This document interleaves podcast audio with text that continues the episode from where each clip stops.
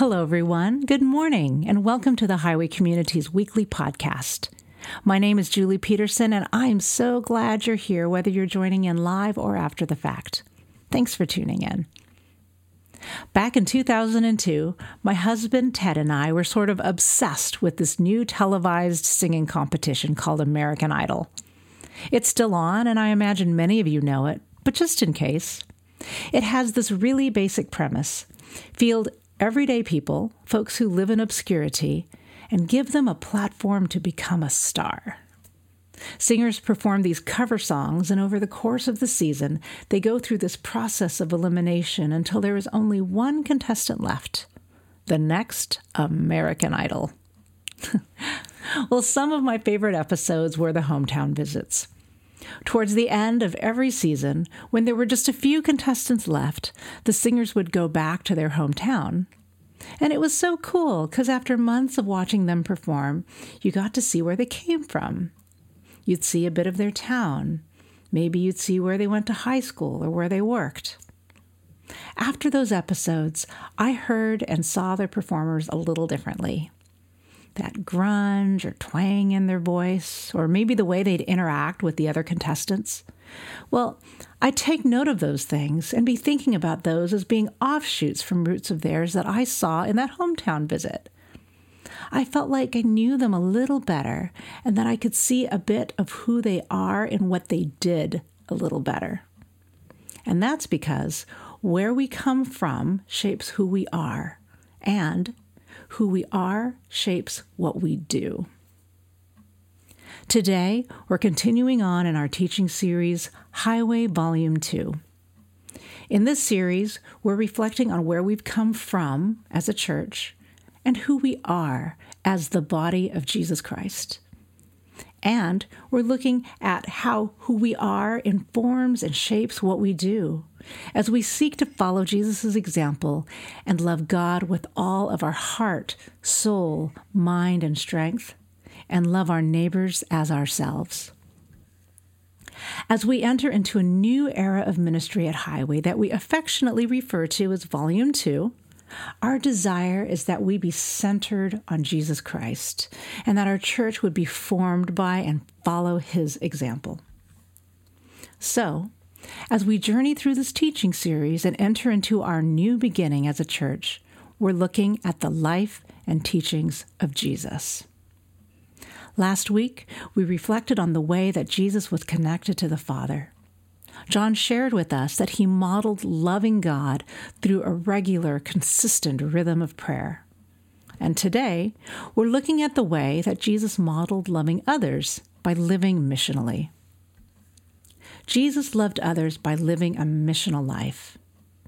Missional is a Latin term which implies movement outwards. It comes from the idea of being sent or to go. In the Gospel of John, we read that God loved the world so much that he sent his only Son.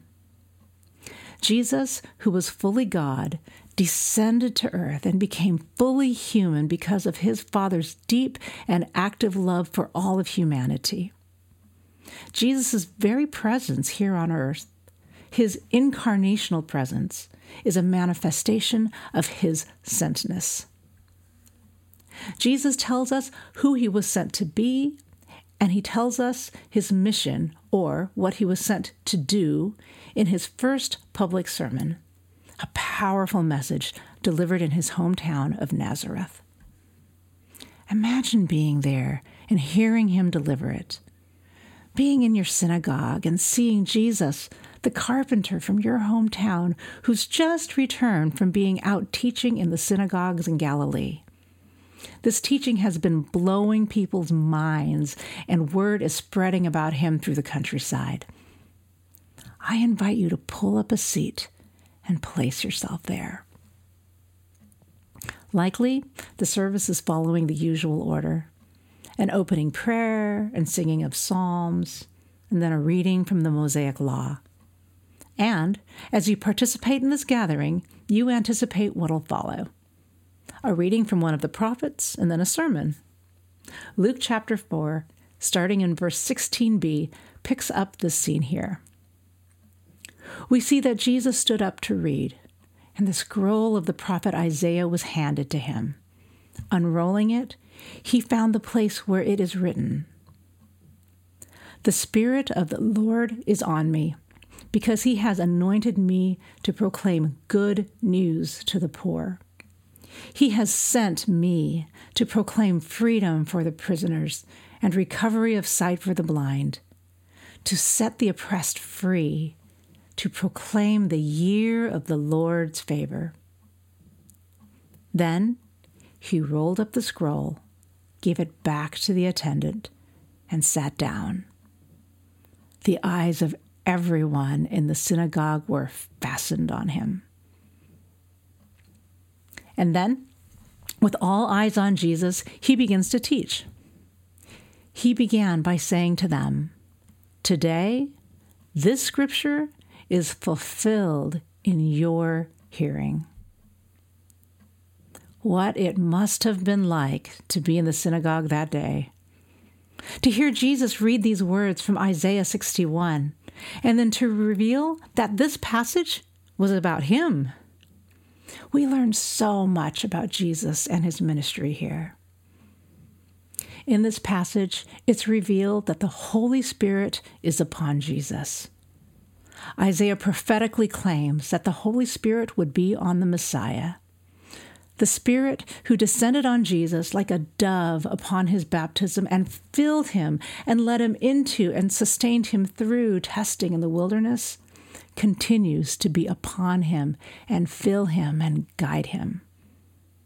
In this passage, we see that Jesus is anointed. The word Messiah comes from a Hebrew word which translates to mean the one anointed with oil. The custom of anointing with oil is from the Old Testament. It's a ritual designed to provide an outward manifestation of something that's happened inward, that the Spirit was working within that person this person who held a priestly, royal, or prophetic role. Jesus embodies all of these roles through the power of the Holy Spirit. This passage also tells us what Jesus is sent to do. Jesus came to heal the wounds of sin, wounds which were inflicted through rebellion against and separation from God are redeemed and restored in and through him. And this passage from Isaiah also shows us that Jesus has been sent to proclaim restoration and freedom. The year of the Lord's favor is a reference to the themes from the year of Jubilee. The year of Jubilee was part of God's gracious design to provide for the poor and the vulnerable. Described in Leviticus 25, the 50th year was to be a special year in which those who were enslaved would be released, and land that was sold was to be returned to its original owner. It was a year of restoration and freedom. Jesus was sent to restore and free all of humanity.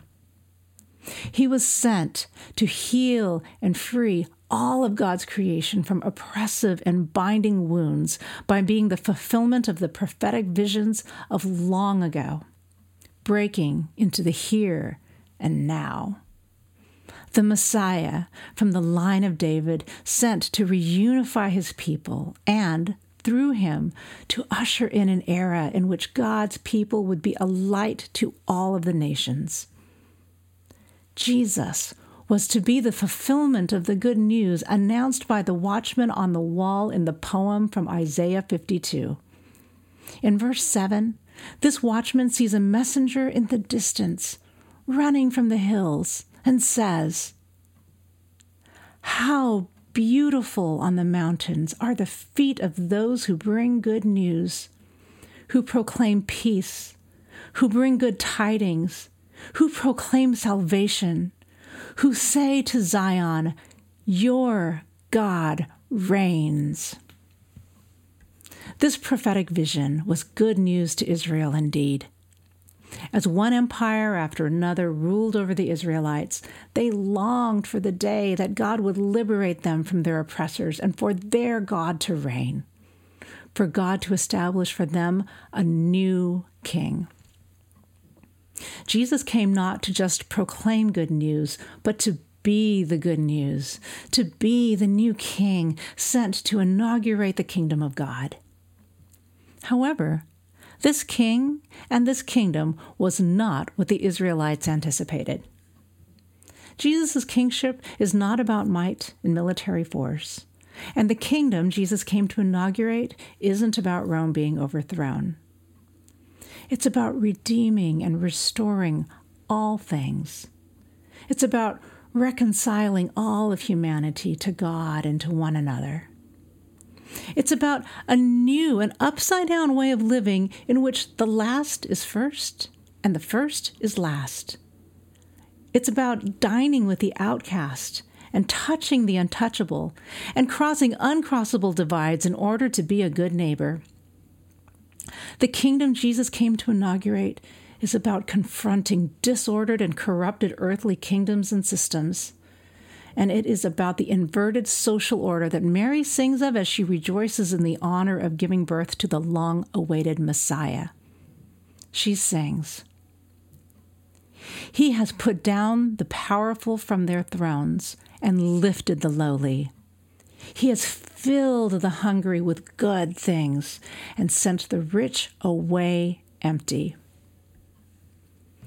This is the reality under God's rule and reign, the kingdom Jesus ushered in.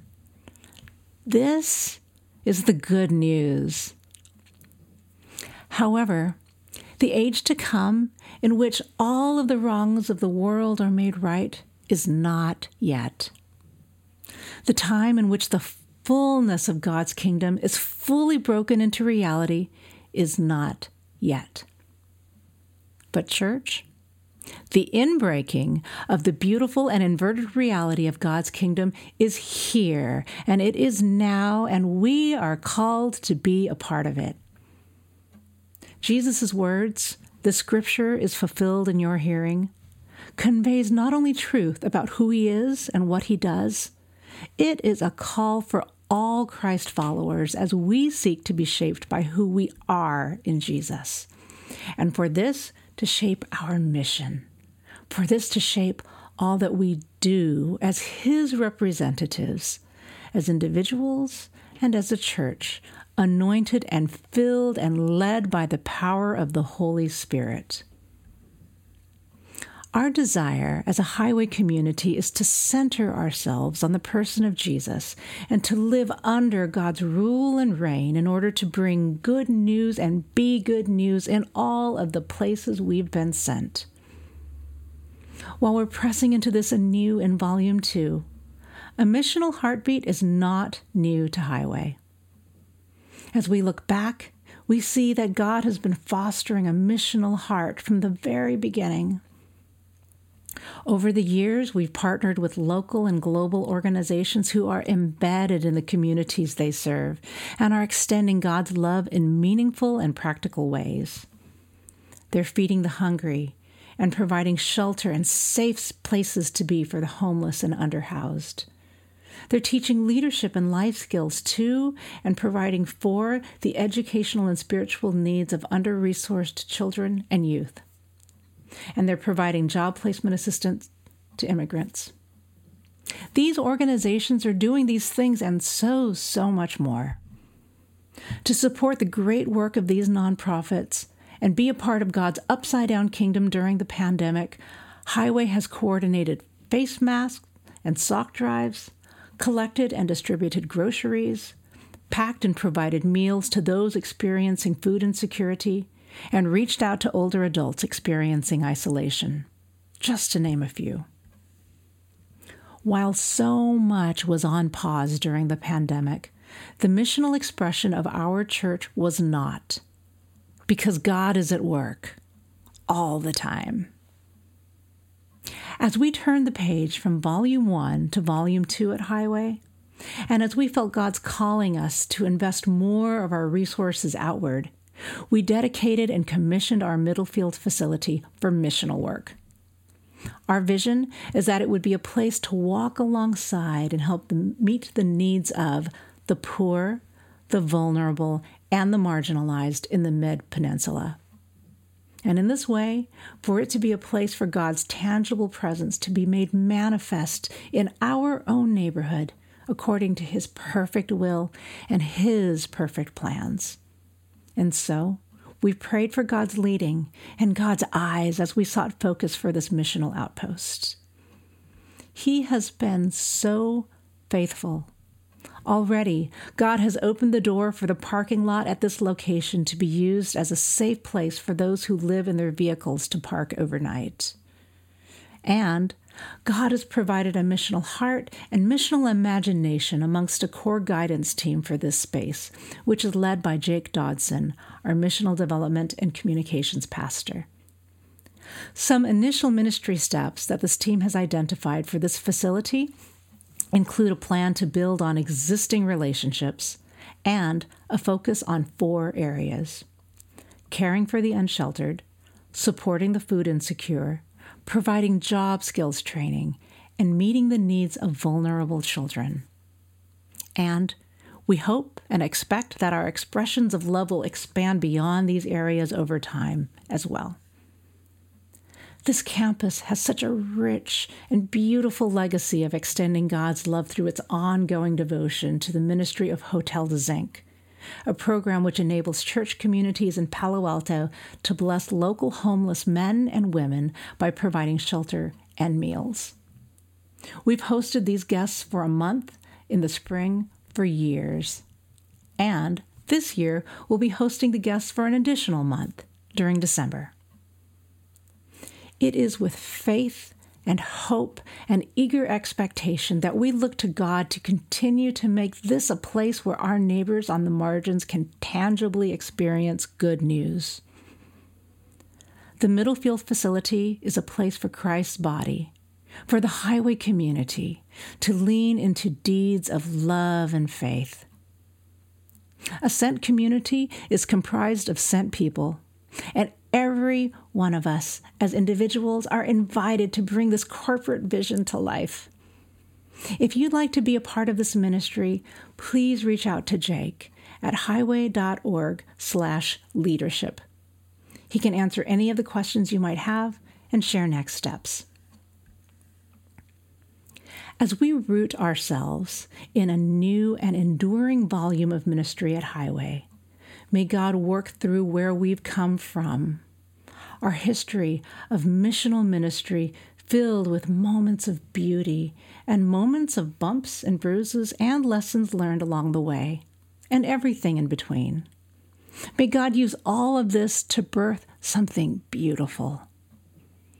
And may who we are, Christ's body, his church, directly inform what we do as a body of believers gathered and sent in Jesus' name. And may we, as a highway community, be a part of healing the wounds inflicted by brokenness and separation in all of the places we've been sent. May we announce and demonstrate freedom in Christ as we represent Him as residents in His inbreaking and upside down kingdom. Highway family, may we be good news because our God reigns. Let's pray. Almighty God, you reign. You reign upon the throne, and your kingdom is manifest in our very midst. Hallelujah, God. We are your people. And we pray that through the Holy Spirit, we would be obedient to live under your rule and reign and be a part of the restoration and renewal that you are birthing in and around us, around us everywhere, in our neighborhoods, in our schools, in our workplaces, and among the least and lost and left out. You are always at work. Thank you for the honor of representing you in our time and our place. May we be obedient to that as individuals and as a church. May we be obedient to that by following Jesus' example. We want to be like him more and more, Father God. We pray all of these things in his matchless and holy name. Amen.